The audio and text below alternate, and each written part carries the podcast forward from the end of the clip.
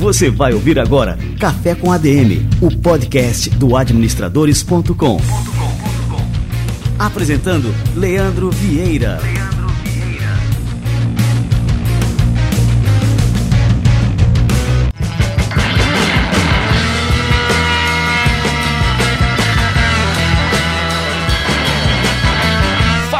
Está no ar mais um Café com a DM, a sua dose de cafeína nos negócios. E estamos dando sequência à nossa temporada de 2024 e hoje com um tema que é simplesmente sensacional: Growth Hacking, que é a ciência do crescimento. E a gente vai trazer aqui hoje o Eduardo Schuller, que é um dos principais mentores de negócio e empreendedorismo nessa área e ele vai explicar para a gente o que é Growth Hacking e como a gente pode aplicar essa metodologia aos negócios e gerar escala para os nossos negócios. Daqui a pouquinho, o Eduardo Schuller chega por aqui, fica ligado.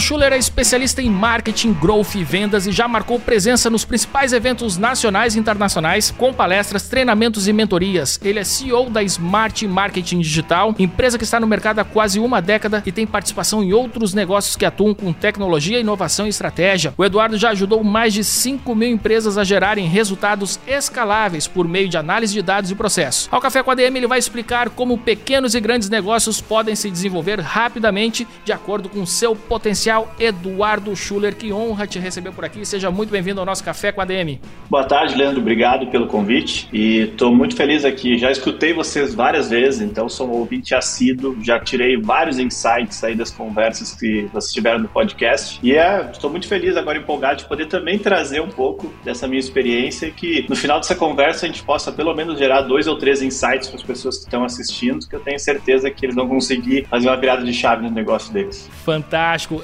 Edu, é, o Eduardo é mais conhecido como Edu Schuller, né? É, eu já gostei aqui do teu, do teu cenário, cara. Fantástico. Aqui, para quem tá nos escutando não tá vendo, então já entra lá no YouTube, no youtube.com barra administradores para conferir essa entrevista também em vídeo. E atrás aqui do Eduardo tem as frases, né? Think outside, outside the box, pense fora da caixa, né? E não espere que as coisas aconteçam, faça acontecer. E vamos começar a fazer acontecer agora no Café com a DM de hoje, explicando pra gente aqui, Edu, o que, que é Growth Hacking, né? Vamos trazer aqui pro bom português e como é que essa prática pode ajudar as empresas a escalarem seus negócios. Perfeito. Pô, obrigado.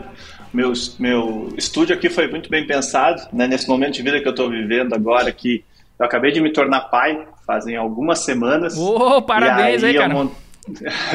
Melhor e aí eu montei um espaço aqui. Pois é, todo mundo me disse isso aí, eu tô vivendo isso na pele. Tá sendo muito legal. Tem os seus perrengues, como tudo na vida, mas tá sendo uma experiência transformadora. E aí montei esse espaço justamente para conseguir conciliar mais esse período aí, justamente com o trabalho, não deixar as coisas desacelerarem. Mas vindo para tua pergunta, Leandro, e eu quero começar da forma mais básica possível para as pessoas entenderem. Conforme eu vou fazendo palestras pelo Brasil, eu vejo que tem muitas pessoas que ainda não estão familiarizadas com essa essa palavra ou com essa metodologia de growth dentro dos negócios. E se a gente for traduzir isso, growth hacking, quando ele está falando de growth, é crescimento, né? Então, crescimento de tudo em inglês, quando está falando de growth. E hack é quando está tendo algum atalho ou tu tem alguma dica para conseguir fazer isso de uma forma mais rápida ou fora do padrão que está acostumado. Então, quando a gente está falando de growth, quando algum profissional for falar de growth com vocês, a gente vai estar tá falando de um crescimento exponencial, que é o que tem acontecido com as principais empresas de tecnologia nos últimos anos, que são empresas que começaram pequeno, mas que foram testando várias hipóteses e várias possibilidades, e quando encontraram essas possibilidades, elas não cresceram de uma forma linear, elas cresceram de uma forma exponencial, que é dobrar, triplicar, quadruplicar, crescer às vezes até 10 vezes o seu tamanho num período de uh, num período curto de espaço. Então isso vem muito com a chegada da tecnologia e da internet para dentro dos negócios e do nosso dia a dia nos últimos anos. Isso nos abriu essas possibilidades. Se a gente for parar para olhar na época da revolução industrial, tudo ainda era muito linear. As empresas faziam seus planejamentos crescendo 5% ao ano,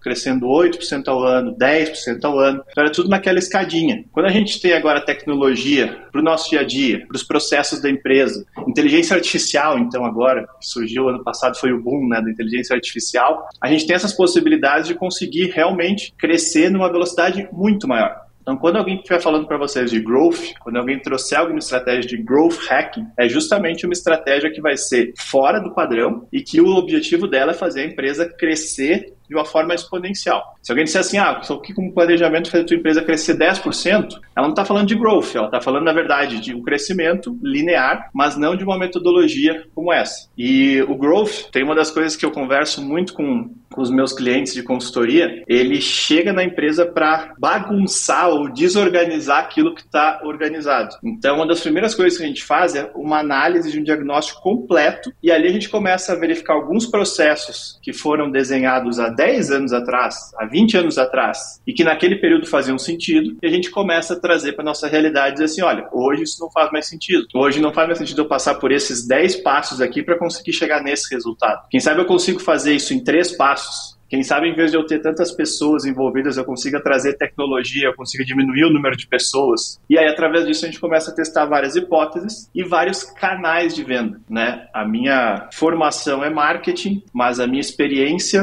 na verdade, é administração com ênfase em marketing. Então é legal estar tá falando para vários olha, administradores. Olha, somos colegas aqui. aí, olha a turma toda aí, nosso colega de, de administração. Isso aí. Mas eu sempre trabalhei na área de vendas. Então eu uni tudo que eu tinha, a base teórica disso, e dentro da prática. E sempre busquei como que eu consigo fazer, atingir esse resultado aqui da forma mais rápida possível. E aí sim, você começa a testar. Daí, dentro das, das, das possibilidades, você vai ter falhas, você vai cometer erros, você vai testar algumas coisas que uh, não são fáceis de serem executadas, porém, cada uma dessas falhas ela te traz algum tipo de aprendizado, algum tipo de evolução. E é justamente esse o ponto que, quando a gente começa a hackear o sistema, é que nos permite crescer de uma forma muito mais rápida do que as outras empresas. Muito então, growth bom. é isso. É crescer de forma exponencial num espaço curto de tempo. Pô, show de bola. Então, vamos lá, vamos hackear aqui o nosso sistema. Me conta o seguinte, vamos, vamos pegar alguns exemplos aqui. Eu gosto de fazer, aproveitar, né, que tu está aqui no, no, nosso Café com a DM, já aproveito para fazer uma consultoria. É, como é que a gente pode hackear, por exemplo, aqui o nosso podcast? Eu quero aumentar nossa base de ouvintes. Né, é, qual, qual que seria uma técnica interessante para a gente ilustrar bem? Olha só, eu espertinho aqui, né, querendo ilustrar para nossa audiência, mas também aprender aqui contigo. Vamos lá, Edu. Boa, boa. Um bom desafio. Então, uh, primeiro ponto que a gente faz para começar a buscar essas possibilidades é analisar qual tua situação atual. Então, por exemplo, o que, que eu primeiro pesquiso? Quais são os teus canais de atenção? Onde que as pessoas conhecem o podcast? Como que elas ficam sabendo? Aquelas pessoas que não são ouvintes, quais são os canais que ela pode descobrir que existe o podcast? Então a gente vai lá e verifica que você já tem lista 25 canais de possibilidades onde a gente conseguiria ter a atenção dessas pessoas. E a gente começa a fazer um checklist e ver que vocês hoje estão presentes em cinco canais. E a gente começa a desenvolver quais são os outros 20 com que a gente tem um, um alcance maior e também faz uma análise mais aprofundada desses cinco canais para verificar se a gente está utilizando o maior potencial de cada, um, de cada um desses canais. No teu caso aqui, seria muito ligado à internet, redes sociais, eventos presenciais, eventos digitais, né, meios de comunicação que atingem diretamente os profissionais de administração e empresários, uh, universidades que tenham esse público interessado sobre o assunto. E aí nós iremos buscar todas essas possibilidades de canal de atenção. Eu nem estou pensando ainda em vender ou em tornar ele já um ouvinte. Eu só quero que ele saiba do do canal. Eu só quero que ele saiba que existe esse material e esse conteúdo no teu podcast. Aí a gente vai começar a analisar quais são os perfis de cliente ideal. Quem são as pessoas que já escutam, porque não são não é só um perfil. Há tempos atrás no marketing a gente fazia uma análise de um perfil de cliente ideal. Hoje a gente já vê que tem empresas que têm três ou quatro perfis diferentes. Sim, tu não pode abrir né? mão, né? Come... Assim, ficar focado só num, mas pô, ah, se a audiência é eclética, a gente pode ter mais de um cliente é, ideal, né? Exato. Pra, pra, na época que surgiu essa metodologia, faz todo sentido. Ao invés de tu vender para todo mundo, tu escolhe um e foca em pessoas parecidas com aquela. Só que conforme a gente vai evoluindo, e estudando, a gente vai vendo que as pessoas são cada vez mais uh, misturadas entre perfis. Então, tu tem o perfil do empresário, que gosta de tais assuntos, mas tu vai ter o perfil do estudante que também gosta de outros assuntos e com isso consegue criar três ou quatro perfis diferentes, né? E isso também nos ajuda a entender quais são os pontos de atenção dele. Então a gente verifica esse tipo de cliente, qual é que é a rotina dele ou de lead, né? Porque, na verdade ele não é um cliente ainda, ele não é um ouvinte. Qual é, qual é a rotina dele? Quais são os pontos de influência que ele tem? Quais são os locais que ele pesquisa conteúdo, informação? Que tipo de autoridade ele dá ouvidos? E aí a gente começa a mapear quais são todas as oportunidades que a gente tem dentro deste perfil de cliente e também começa a encontrar estratégias conectando com os pontos de atenção que a gente fez análise lá, lá no início. Através disso, a gente começa a, a trazer da atenção as pessoas para o interesse. Né? E aí sim, as pessoas interessadas, elas vão para o terceiro passo, que é o desejo de consumir. No teu caso aqui seria o desejo de ouvir esse conteúdo, o desejo de assistir essa conversa. E aí a gente entende exatamente qual, foi, qual é a jornada desse lead, desde o momento em que ele nem sabia que existia, até ele ter a atenção, até ele despertar o interesse, ele ter o desejo, e aí por último ele parte para a ação de compra, que no caso aqui seria ele realmente uh, acompanhar o conteúdo. Isso é muito simples explicado assim. Só quando tu vai para um livro de growth, ou tu vai ouvir algum palestrante, o pessoal vai trazer várias outras nomenclaturas e às vezes pode ficar confuso. Então, na verdade, essa jornada de compra que eu acabei de passar aqui, que é ação, atenção, interesse, desejo e ação, ela acontece com qualquer tipo de segmento, qualquer tipo de negócio, serviço ou produto. Porque tu tem de um lado uma pessoa que tem um problema, e às vezes ela está consciente desse problema, às vezes ela não está, e aí tu precisa torná-la consciente desse problema, e tu tem do outro lado o teu produto ou serviço, que é a solução desse problema. E hoje a internet nos permite ter tantas informações da personalidade da pessoa, da rotina, dos hábitos de consumo, que a gente consegue ser cada vez mais sniper, cada vez mais certeiro na hora de buscar algum tipo de cliente ou algum tipo de lead ou público que a gente queira atingir.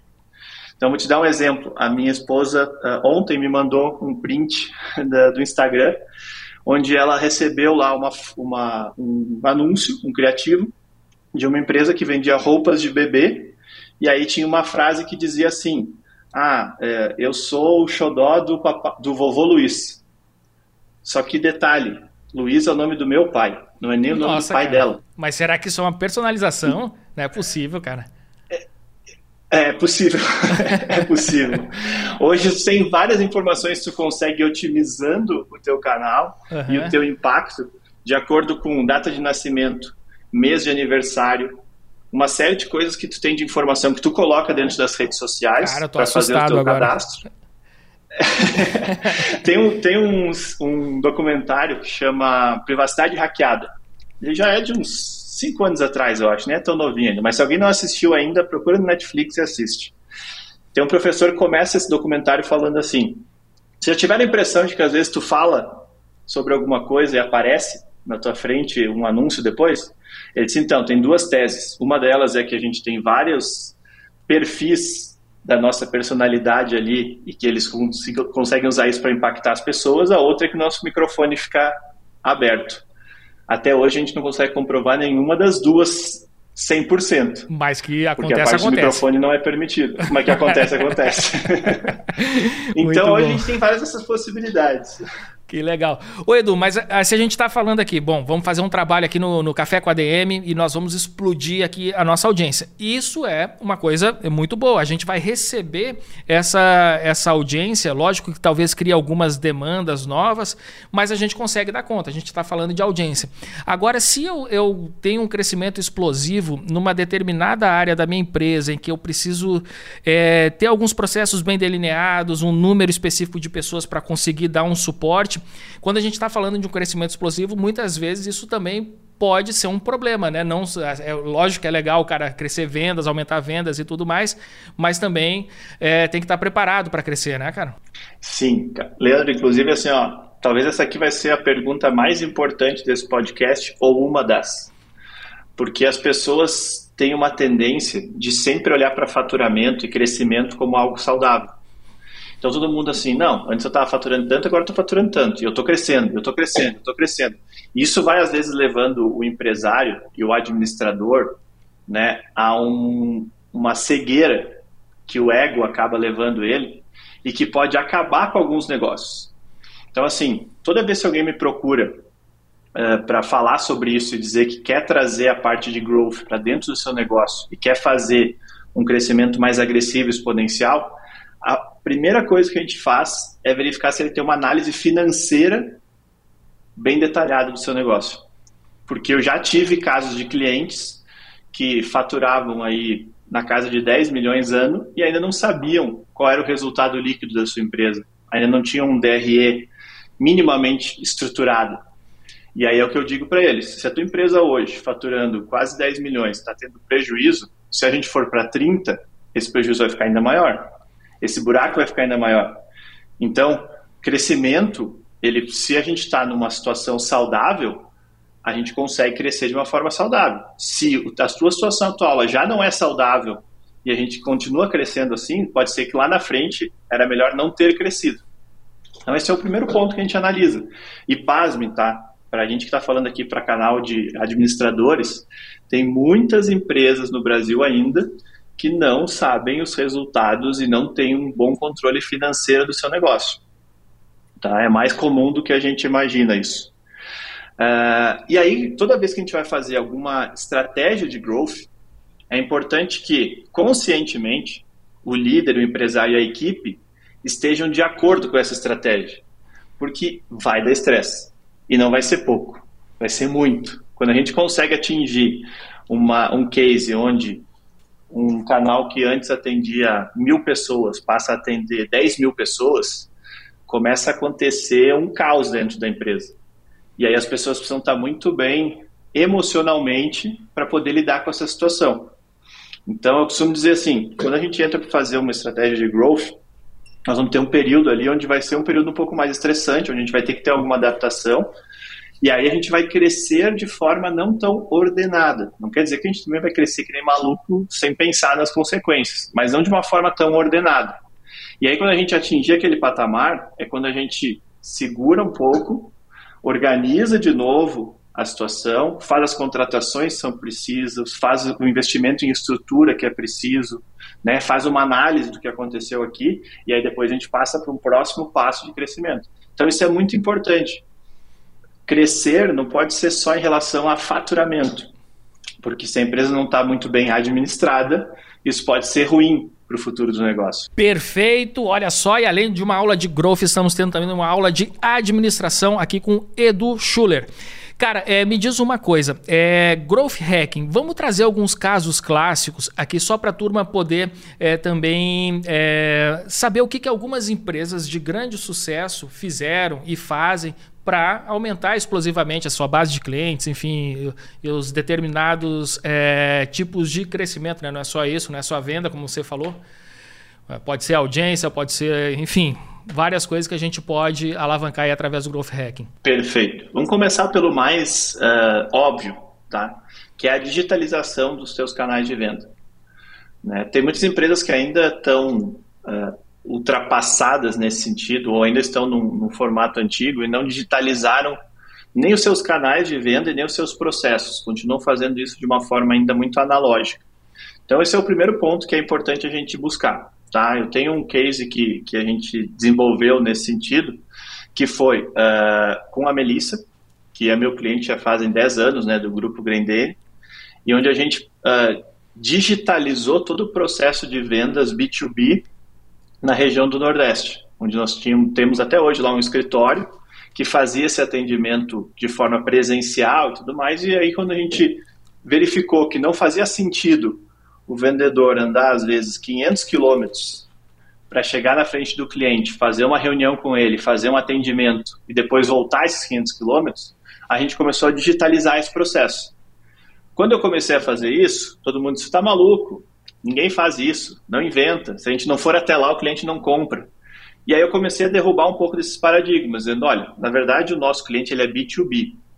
Se a gente parar para pensar, cliente B2C, ele já compra online uma camiseta para ele mesmo usar.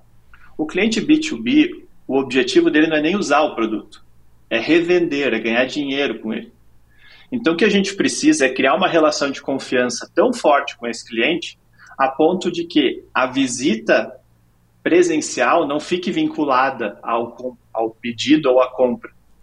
E aí a gente começou a fazer esse trabalho. Não foi um trabalho da noite para o dia, não, não viramos a chave em um mês, ele foi um trabalho um pouco mais elaborado, mas que a gente conseguiu executar isso para que antes a gente levava mais ou menos um mês para fazer toda a nossa o nosso roteiro de, de, vendas e depois a gente passou a levar uma semana para fazer isso. Sem contar que a gente conseguiu ter um custo muito mais baixo que nós tínhamos antes de operação.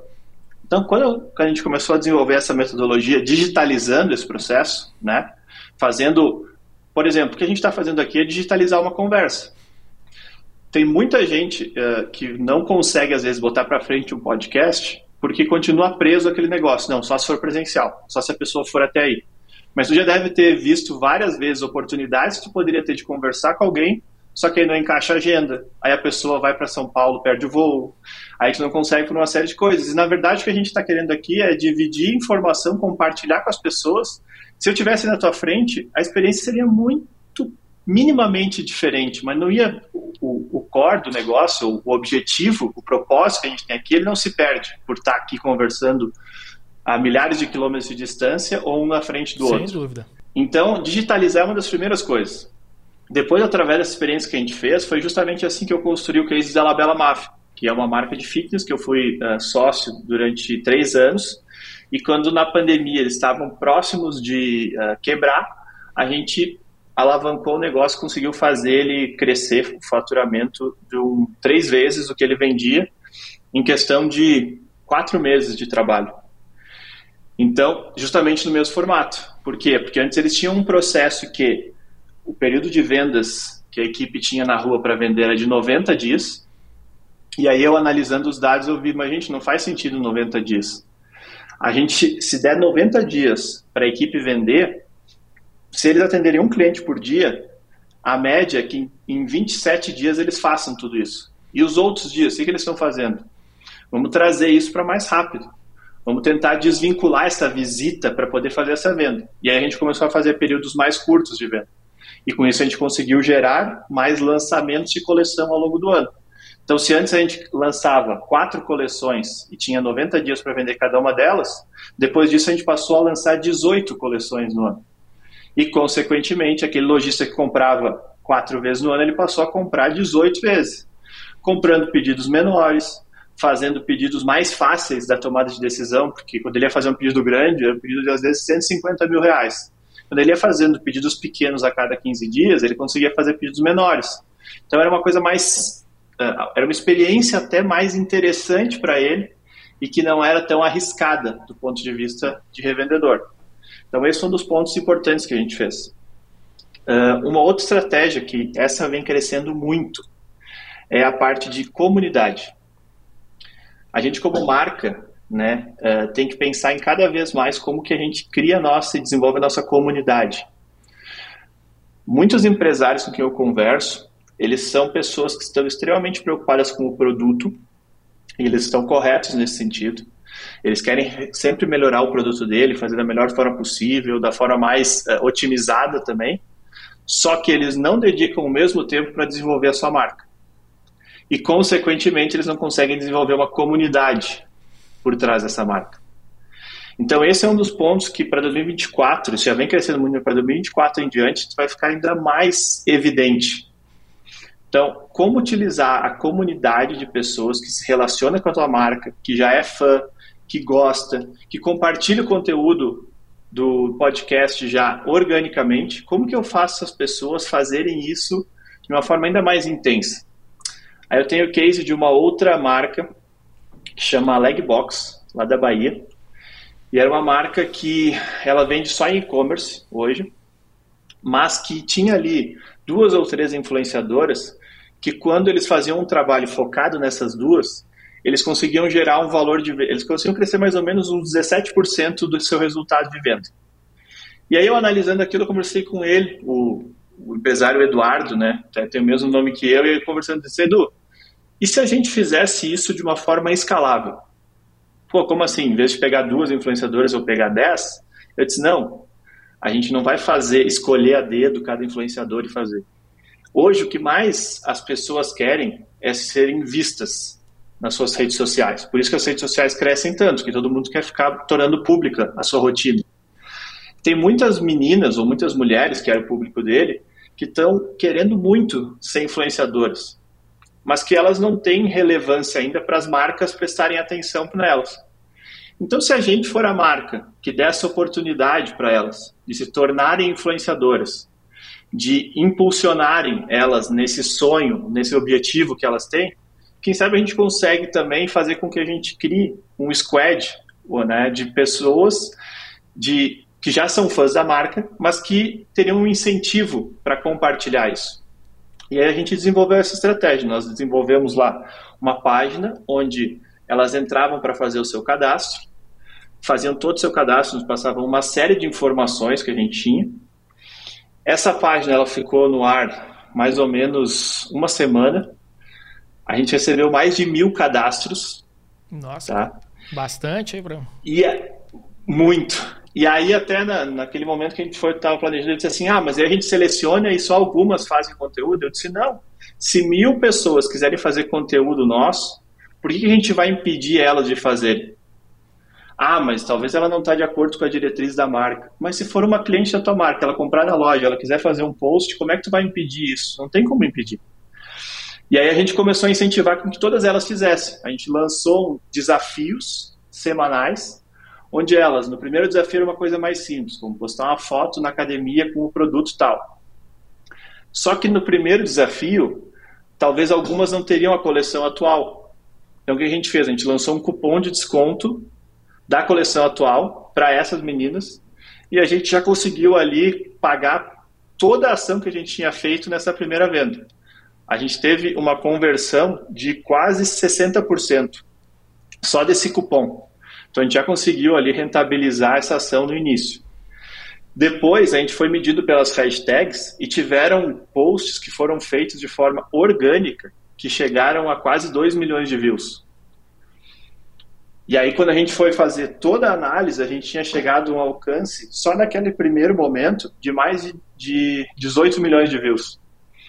Sem ter investimento, sem investir em tráfego pago, sem. Uh, e de uma forma orgânica. E aí justamente é o momento em que essa parte de uh, eh, UGC, né, que é o User Content Generation Content, que é quando tu tem o usuário fazendo o seu o teu conteúdo, traz esse micro influenciador uma forma de marketing muito mais rica, muito mais genuína, sabe? Nós tínhamos, tanto é que a menina que mais vendia, ela tinha 3 mil seguidores no perfil.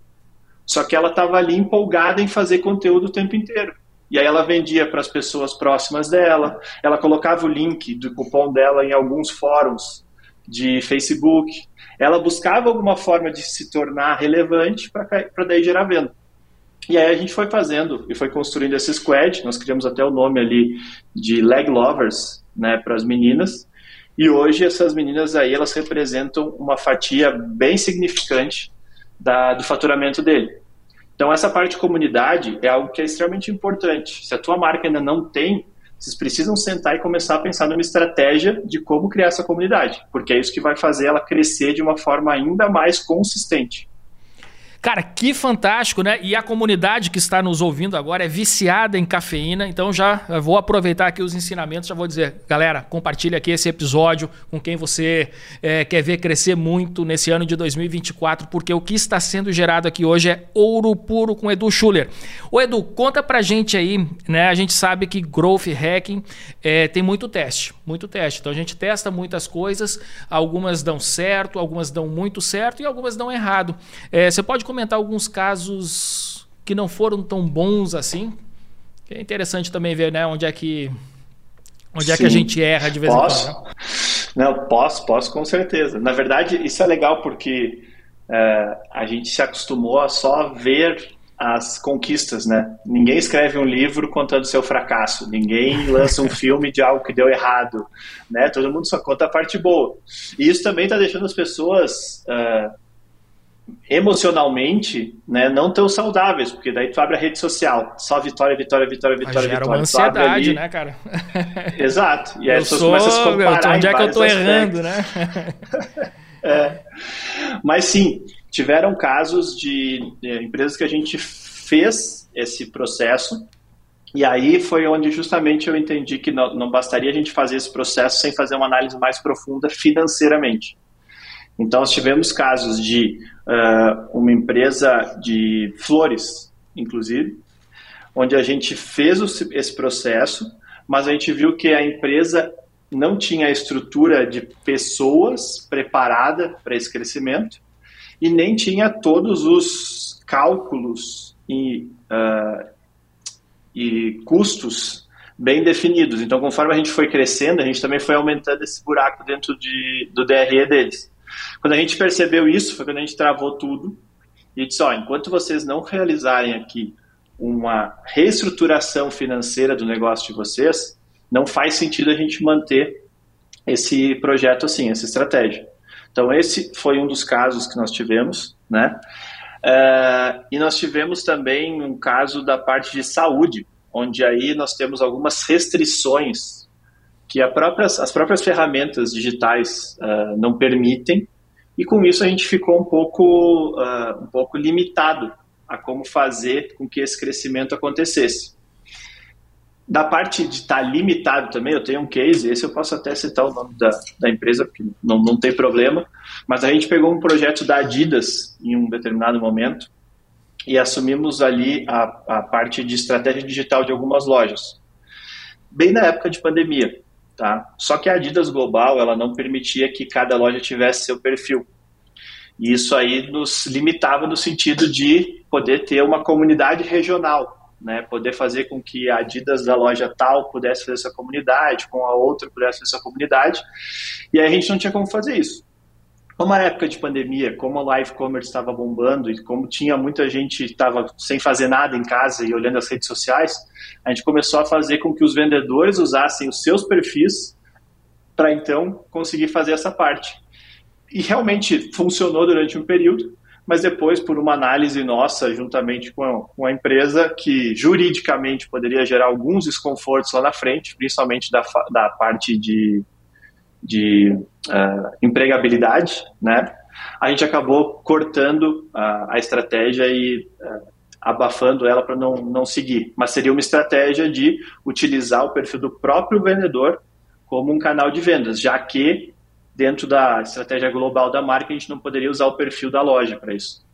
Pô, legal. Eu tô lembrando agora do, do caso da Magazine Luiza, que acho que foi pioneira nessa questão de é, pegar seus funcionários para gerarem aqueles conteúdos, né, uns virais na internet. E, e, foi um grande sucesso, né? Acabou também influenciando muitas práticas, né? Isso. Mas o que, que acontece? A Magazine Luiza conseguiu, ela foi pioneira nesse sentido, mas toda vez que a gente traz, traz uma estratégia diferente, sempre vai acontecer essa insegurança de aonde isso pode me levar. E aí vai muito de qual é o apetite por risco que a empresa tem naquele momento. Então, uh, se tu vai é aquela velha história, sempre tu vai fazer uma coisa diferente, vai conversar com o teu jurídico, provavelmente eles vão te podar de tudo, porque eles não querem sair do que é seguro. Né? Então aí tem que ver, às vezes tem que ter um pouquinho de tomada de decisão e tomada de risco por parte do empresário ou do líder do projeto, dizer assim, olha, pode ser que lá na frente a gente tenha algum tipo de problema em relação a isso. Mas hoje, a, própria legislação, às vezes, ela não vai estar preparada para algum tipo de mudança nesse sentido. Então, varia de como que a gente faz, como que a gente executa todo esse processo. Eu tenho uma, eu tenho uma empresa que eu sou sócio que chama Digi, tá? A Digi, ela tem uma solução que a gente não encontrou ninguém ainda no mercado que está fazendo isso, que é o quê? Uh, nós temos em algumas cidades do, da Serra Catarinense um semáforo onde as, a, quando ele está fechado, do lado desse semáforo tem uma tela de LED e essa tela de LED ela liga com os anúncios enquanto está fechado o semáforo e depois o semáforo uh, ele abre e aí a tela desliga. Dessa forma a gente não atrapalha o trânsito porque só aparece ou só é impactado o motorista no momento que ele está ali parado, aqueles segundos de atenção que ele está esperando virar do vermelho para o verde. Dentro da, do Código Brasileiro de Trânsito, não tem nada que diga que é permitido fazer isso. Mas tem vários artigos mostrando que não é permitido fazer determinadas coisas que atrapalhem o trânsito. Então a gente desenvolveu nossa solução baseado nisso. Baseado no que não é permitido fazer. Então, todos os, os checks ali foi baseado nisso. Mas se a gente for buscar dentro da, da, do Código Brasileiro de Trânsito, não diz que é, é possível fazer isso. Então, acho que quando a gente está falando de tecnologia, de inovação, sempre tu vai ter um pouco de risco de, pô, mas ninguém nunca fez isso, o que, que isso pode gerar de transtorno lá na frente? Aí a gente tem que tentar já desenvolver a tua solução sem que tenha nenhum tipo de, de problema maior ou desafio maior no futuro. Boa, boa, bom, bem lembrado. É, Edu, na semana passada a gente teve aqui o Sandor Caetano e o Diego Barreto, né, que é a dupla que escreveu o livro O Cientista e o Executivo. É, o Diego Barreto lá do iFood, o Sandor também era do iFood, agora está no, no PicPay. E, e, bom, lá no caso do iFood, né, essa, essa questão de análise de dados, é, a, a, utilização da inteligência artificial, isso tem sido central no negócio deles para eles escalarem cada vez mais né, e seguirem crescendo. É, como é que você enxerga, então, Edu, indo agora para essa questão, já que é um tema que a gente vem é, abordando bastante, é o tema da moda, a questão da inteligência artificial aplicada ao Growth Hack, né? Quais são as melhores práticas, o que, que você recomenda? É, enfim, né, o Growth Hack já incorporou a inteligência artificial nos seus processos? Sim, muito, muito, muito. É, vamos começar assim por a parte interna, né? Então, assim, Uh, hoje, o que a inteligência artificial mais nos ajuda na parte de growth? A base de toda estratégia de growth ela tem que ser em dados. Tu nunca vai fazer baseado só em intuição. Às vezes pode até ter alguma coisa de intuição, mas 80% da tua análise ela vai ter que ser feita baseada em dados.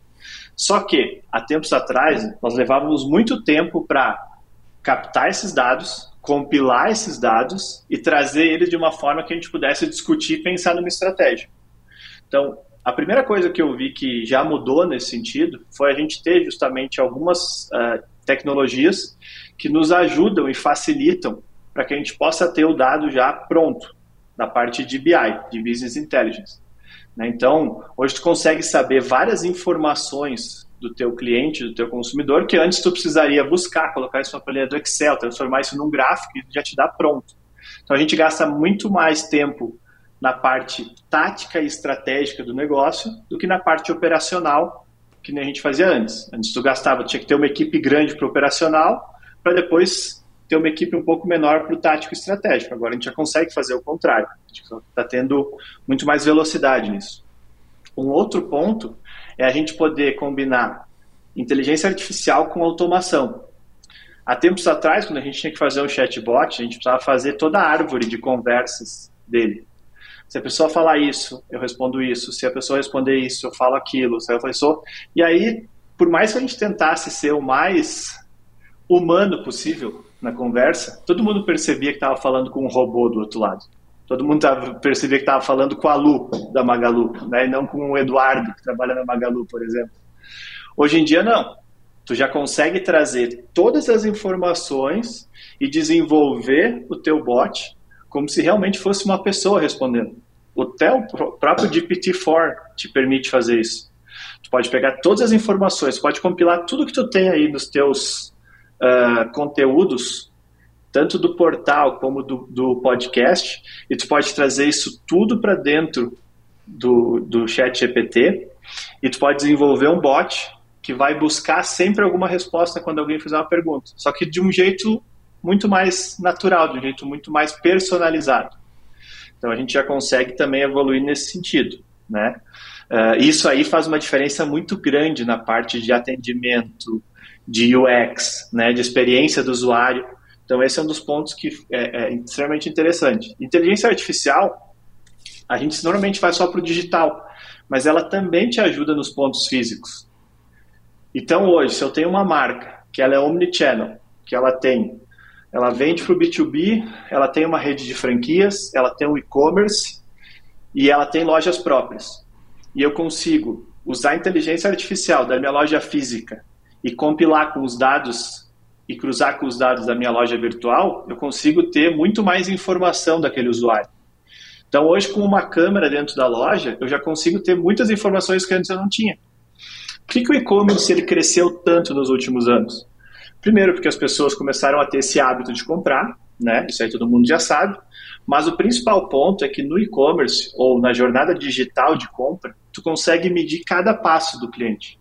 Tu consegue medir quantas pessoas viram teu anúncio, quantas clicaram, quantas foram até o site, quanto tempo elas ficaram no site, quais os produtos que elas gostaram mais, quais aqueles produtos que elas viram com mais detalhe, quantos elas colocaram no carrinho e no final quantos compraram. Tu vai para a loja física, qual seria esse processo? Quantas pessoas passaram na frente da loja? Quantas pessoas pararam para olhar a vitrine? Quantas entraram na loja? Quantas foram atendidas? Pode ser que alguém entrou e a equipe estava atendendo e não conseguiu ser atendida. Quantas provaram o produto? Quantas foram até o caixa e compraram? Isso era impossível de fazer na loja física tempos atrás. Hoje não. Hoje, se tiver uma câmera e já tiver uma tecnologia de inteligência artificial que consegue medir o fluxo da tua loja, tu consegue levantar várias informações disso. Então, isso também é algo que é possível fazer na parte de omnichannel. Uh, conteúdos, né? Eu vi essa semana a Samsung lançou a nova geração de, de telefones deles. Já comprei, e eles, cara. Uh, informar, Já comprou? Eu comprei ontem mesmo. Sério? Foi ontem o lançamento, né? Dia ah. 17. Tô datando aqui a nossa é. entrevista, né? A gente está fazendo aqui no dia 18, mas no dia Pô. 17 de janeiro a Samsung lançou a sua linha, né, o S24, e eu já comprei, uh -huh. vou, vou, trocar o meu, já fazer fez um upgrade aí. Boa! Mas o que mais me, me, me, chamou a atenção e destacou foi justamente deles já terem uma tecnologia de voice translator dentro do celular. Muito animal, então, cara. É, é assustador, que, né? O que, que eles estão. É, eles estão prometendo que, pelo menos, se não me engano, é mais de uma dúzia de, de idiomas. Tu vai ligar para uma pessoa e em tempo real, tu vai falar com ela em português, vai traduzir para o inglês, ela vai te falar em inglês, vai traduzir para português. Olha o quanto que a gente vai começar a ter acesso a outros Animal, conteúdos cara. que a gente não tinha antes. Ah, beleza, tu consegue então ver alguma coisa legendada no YouTube, tu já consegue hoje pegar um texto e já uh, traduzir em tempo real em algum portal, mas na fala em tempo real, isso é uma evolução muito grande e é justamente usando inteligência artificial para isso. Então, quantos clientes que tu vai poder agora abordar de outras regiões do Brasil sem precisar ter alguém falando inglês ou espanhol ou mandarim dentro da tua equipe para tentar abordar esses clientes com uma tecnologia dessas? Então tem muita coisa que a eu parte de AI, fazer uma provocação aqui com os, fan, os fanboys da, da Apple aqui. Chupa a Apple. Putz, pior que eu sou aí, ó. Tô aqui de fone da Apple, tô, Olha... de, tô de iPhone aqui também. Não, eu, eu tô, tô brincando, assim, assim a celular eu prefiro o da Samsung, mas computador eu prefiro da Apple e tá tudo bem. mas é uma briga legal, é uma briga bacana das duas ali. Mas assim, eu acho que ainda é só o começo, tá? De tudo o que isso pode gerar para a gente. Tem uma série de coisas que a gente não consegue nem imaginar de melhorias que vão ter, de captação de dados que vão ter, de informações que a gente vai conseguir evoluir. Tanto é que dizem que hoje nós temos o conceito shopping to shipping, né? Tu compra e aí é enviado para tua casa os produtos que tu comprou. Dizem que logo logo a gente vai começar a viver um conceito shipping to shopping, porque como a gente tem várias informações já dentro das redes sociais, das pessoas que a gente segue, de quem nos influencia, do que a gente consome, do que a gente gosta, é mais, vai ser mais fácil no futuro as empresas já enviarem, chegar na tua casa já ter três caixas ali, e tu só olhar e dizer, ah, isso eu quero, isso aqui eu não quero, e eles mandar de volta, do que acontecer ao contrário, da pessoa comprar e depois fazer a logística. Oh. Claro que para isso acontecer tem que ter uma mudança na estrutura logística gigante, principalmente aqui no Brasil mas já tem alguns estudos que mostram que logo, logo isso pode acontecer. Ô Edu, né, só contar aqui uma, uma, um caso né, de uso exacerbado aí do chat GPT, chat GPT. Eu tenho um amigo que, hum. ele, assim, eu percebi, eu vi, porra, o cara passou a postar todo dia na conta pessoal dele, né? Postando foto e umas legendas assim bem grandes e todas, né? É, com aquele texto que você vê que não é ele que está escrevendo, né? Até que ele bota lá uma uhum. foto com a esposa, o aniversário de não sei quantos anos de casamento. Aí disse, lá vem o chat GPT, né? Eu olhando tal. Aí até que tinha uma parte do texto que diz assim: você é muito bonito, aí entre parênteses, bonita. Aí eu disse, olha aí, tá aí a prova que é o chat GPT. Se entregou. Disse, pô, não tá nem mais revisando o texto ali, né? Já tá no Ctrl-C, Ctrl-V é. mesmo. tem que tomar é, cuidado também é com isso, isso né, cara? Tem, tem que tomar cuidado. Tanto é que eu vi que tanto o Google qual é que era o Google, acho que a, a própria o, o Meta também, estão uh, cada vez mais investindo para desenvolver uh, ferramentas que identifiquem o que é uh, inteligência artificial e que foi feito por pessoas. Justamente porque senão vai cada vez se disseminar mais fake news, fica cada vez mais fácil de compartilhar conteúdo, e as pessoas são com um senso crítico cada vez mais baixo, como a gente está bombardeado de coisas, a gente está cada vez lendo sempre mais manchetes e não aprofundando. Então, tu começa a ver as coisas e tu já leva aquilo como verdade, já passa adiante, sem às vezes olhar, tá, mas faz sentido isso aqui ou não faz? Então é bem preocupante. Essa parte é preocupante.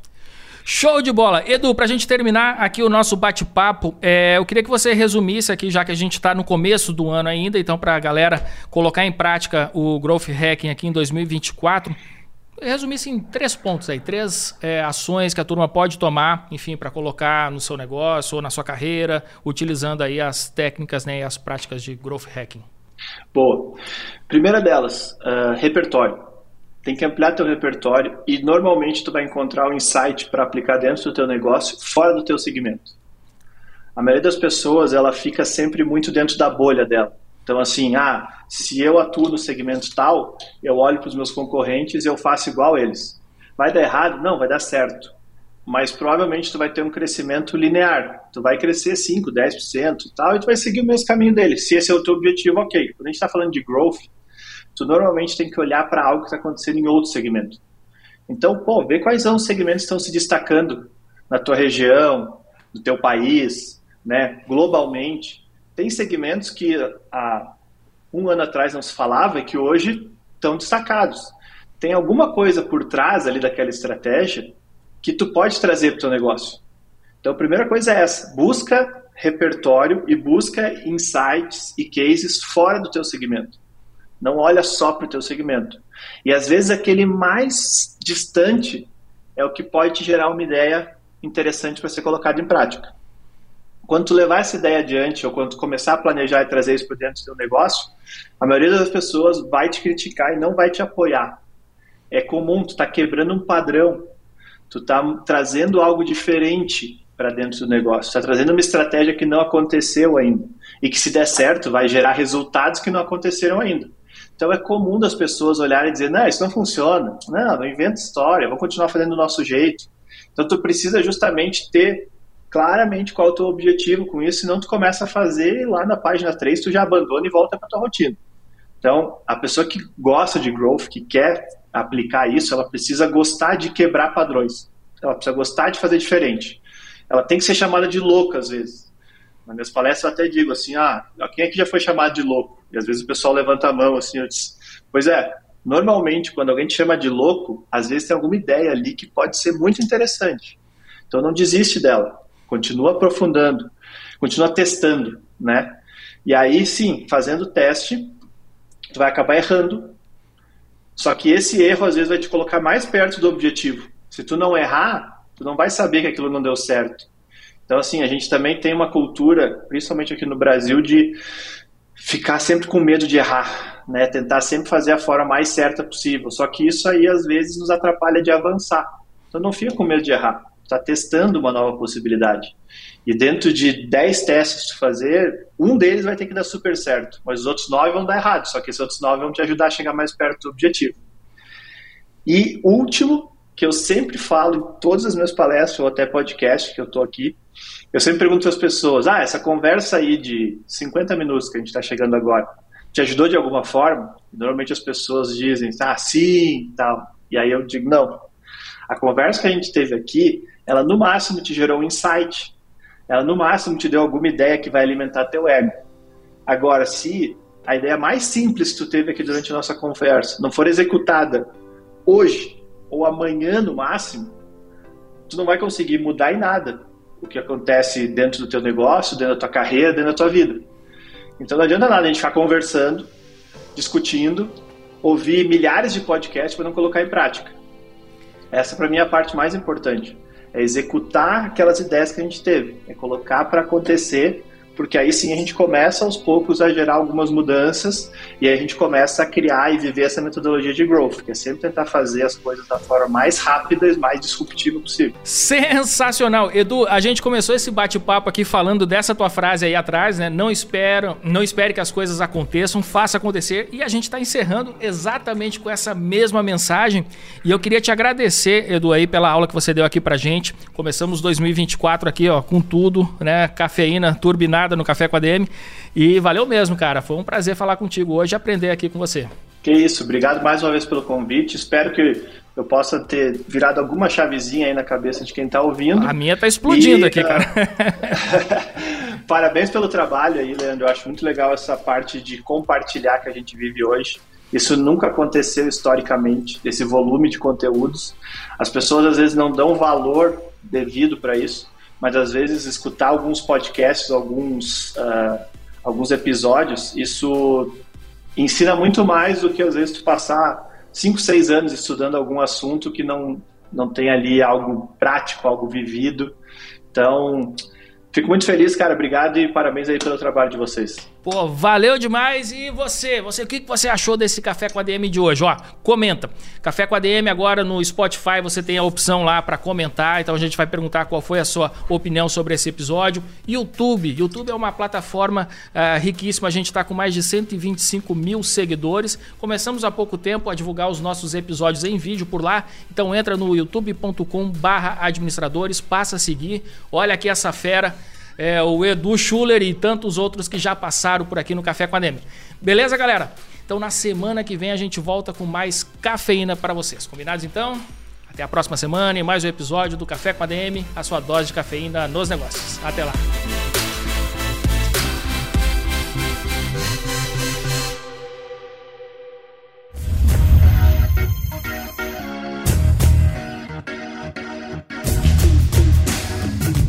Você ouviu Café com ADM, o podcast do administradores.com.